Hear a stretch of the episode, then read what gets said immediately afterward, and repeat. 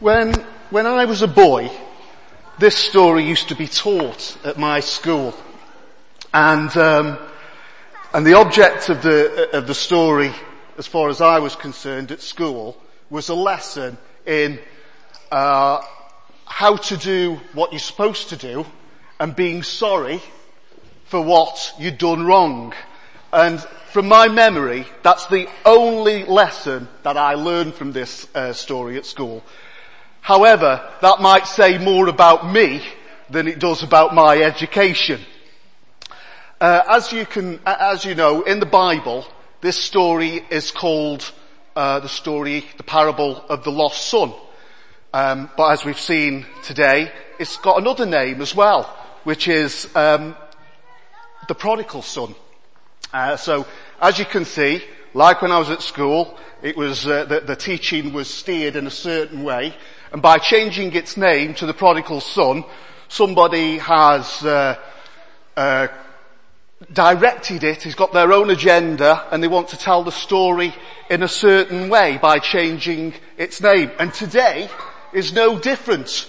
We also are going to change the name of this story, but not only are we going to change its name, we're going to change the characters in the story as well. And not only are we going to change the characters in the story, we're going to change their sexes as well. And not only are we going to change the sexes, we're going to change the species. Today's story is called Noisy and the Hens. And what I need first are some volunteers to play the different characters. So first of all, we need a female dog. So only girls need to volunteer for this one. Do, have we got somebody who wants to be a dog? Sophia. Hang on, I've got other parts, I've got other parts. Sophia, that's it, yeah. Can you do barking?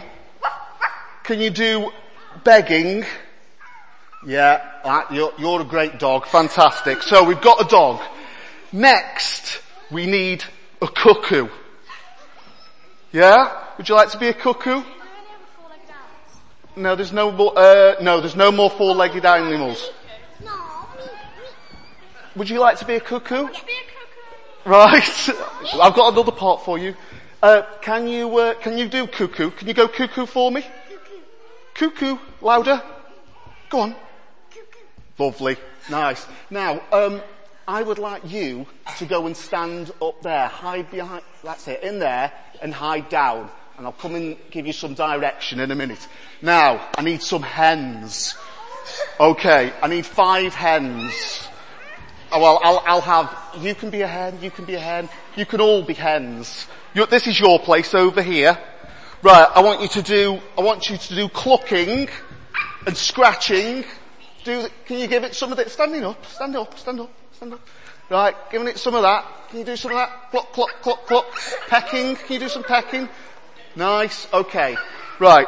Um, you will have to talk amongst yourselves for a little while whilst I just give it, uh, give a little bit of direction. Won't be long. Okay, ladies and gentlemen, for your delight, we have the world premiere of Noisy and the Hens. Have to put my glasses on for this one. Right. The master rose from the table and put on his hat.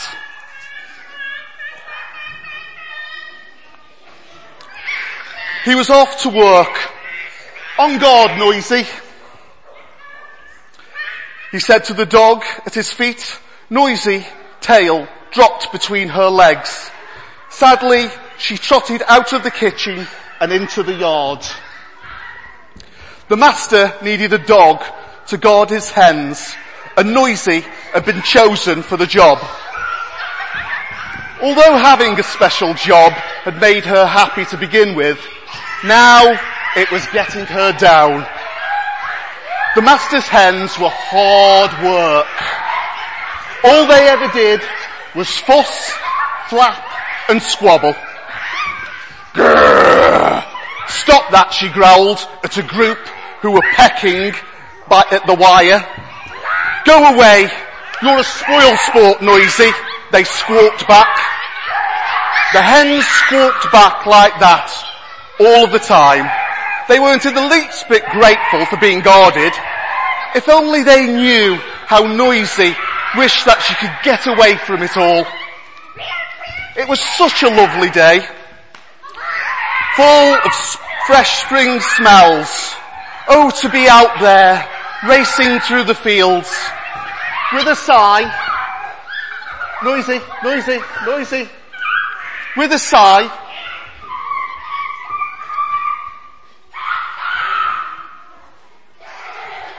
she lay down. Her nose between her paws. Then suddenly, above her, she heard a voice. Hello there, Noisy. You look fed up. Who could it be? Noisy looked up and there, in the tree above her head, was a big cuckoo staring down at her. Grrr! Noisy growled. Next to hens, cuckoo were her least favourite birds. Lazy mischief makers. That's how she saw them. Always going around, laying their eggs in other birds' nests. But the cuckoo refused to take the hint. I took, I bet you wish you could go off for a run in the fields. It cocked its head and winked its beady eye. It's a shame. That's what it is. You stuck here having to guard all of those foul fowl on a lovely day, an afternoon like this. It's my job, said Noisy. I do it for the master. He'll take me for a run as soon as he gets home. Taking his time though, isn't he? said the cuckoo. Still, I suppose he'll come back when it suits him. A hard taskmaster, that's what he is. All the other guard dogs get a run in the afternoon. Do they? Noisy pricked up her ears. Tell you what, said Cuckoo brightly. You trot off and I'll guard the hens. The master needn't know a thing about it. He'll be happy, you'll be happy. What could be better? Right. Wrong. Noisy knew her master wouldn't want her trusting her special job to a cuckoo. Still, it was tempting. He needn't know a thing about it. It was as if the bird had read her thoughts. You'll be back long before him, able to slobber around him just as usual. Go on. What are you waiting for? I'll take care of things. All right, said Noisy. Chickens. Chickens.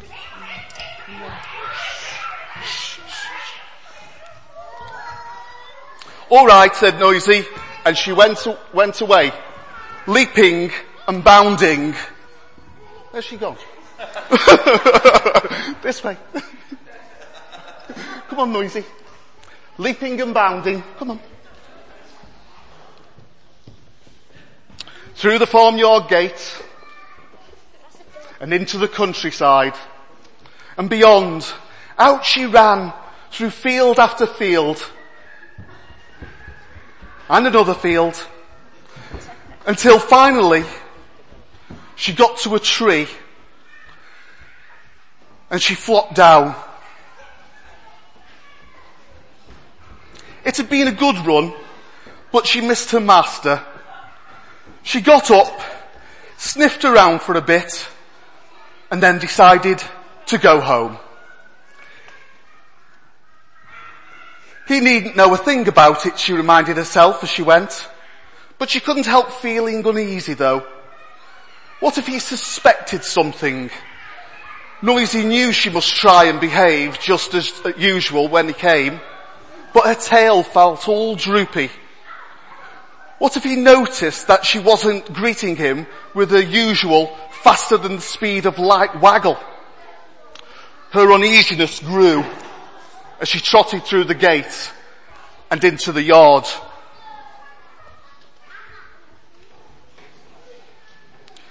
Something was wrong. She sniffed the ground. Yes, definitely. She smelt an enemy smell in the dust and everything seemed so quiet. Not a squawk, not a flap, not a squabble. Things okay here? She pattered across to the hen run and looked inside. And a terrible sight met her eyes. Disaster! There was a, there was a hole in the wire, a scattering of feathers, and not a hen to be seen. Noisy raised her nose in the air and howled. Oh why, oh why had she ever trusted the lying cuckoo? He talked her into deserting her post and now the hen run had been raided by a fox. The guard dog had never felt so ashamed and frightened in her life. The master's hens had been eaten and the master would be back any minute. There's only one thing for it. She would have to run away. So for the second time that day, Noisy ran off into the fields. Only this time, she knew she could never come home. On and on she ran through field after field until the sun was low in the sky. And she felt so tired and miserable that she just tumbled under a clump of bushes and fell asleep. The master's voice woke her up. Noisy! Noisy! He had come looking for her. Her heart leapt and then she remembered the empty run and how angry he must be. She peeked out under the bushes and saw that he didn't look very happy. Noisy! Noisy! He called again. She was ashamed. She was frightened but the sound of his voice was like a magnet drawing her to him. Hearing it, she knew she couldn't spend the rest of her life roaming the fields with nothing to do and no one to bark for. She wanted to be the master's dog again. Yes, even if it meant being told off. She crept from her hiding place and she put her nose between her paws and whined. Nice whining. In an instant, he was by her side. She stiffened, waiting for a shouting, but instead, she felt a gentle stroking hand. She opened her eyes and to her amazement saw joy, not anger on his face. Little dog with a big bark, he said, I'm glad to have you back. And this was only the first surprise. Come on. The second was waiting for her back at the farmyard. There was the hen run, just as she had left it. Broken, empty, smelling of fox. Nothing to guard here, the master said gently. Where's my chickens? Chickens. but there was something going on in the farm, uh, farmhouse kitchen. Even before the master put his key in the lock, Noisy heard the wonderful sound of fussing and flapping and squabbling. The door opened and yes, her tail practically took off. There were the hens squawking everywhere on the table, under the chairs, on top of the cooker. Where did you get to noisy? flapped the chickens. If the master hadn't come home in time to save us, we'd have been eaten by the fox. Serves you right, noisy almost barked and then stopped. After all, she hadn't got what she'd deserved and she was really truly glad that the hens were safe. Three cheers for the master, she barked instead. Cluck, cluck, hurrah! Cluck, cluck, hurrah! There followed a few moments of total uproar. Then Noisy stopped chasing around like a mad thing and the room fell silent. Sorry I left you, said Noisy to the chickens. Sorry we were rude said the chickens to Noisy. And everybody was safe and everybody was sorry. The end.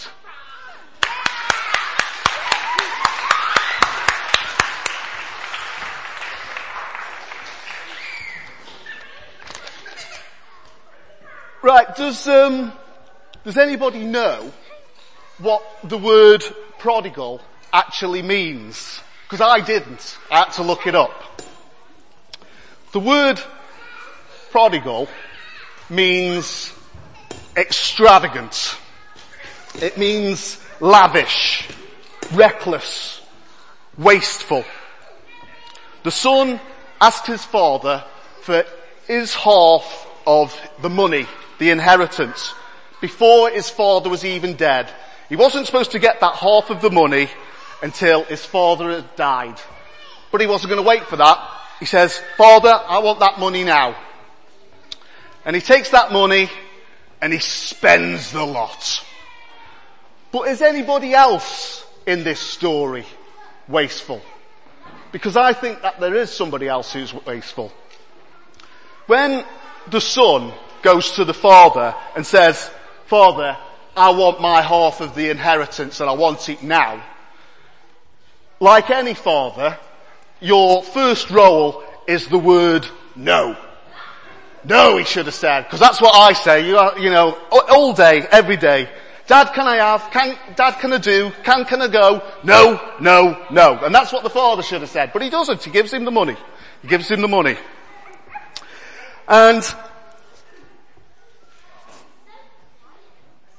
when he comes home, he forgives him. Which is fair enough, after he spent all the money, comes home and the father forgives him. But he doesn't just forgive him, he gives him a ring and he puts it on his finger. And that ring is a sign of power and authority in the house, in the family.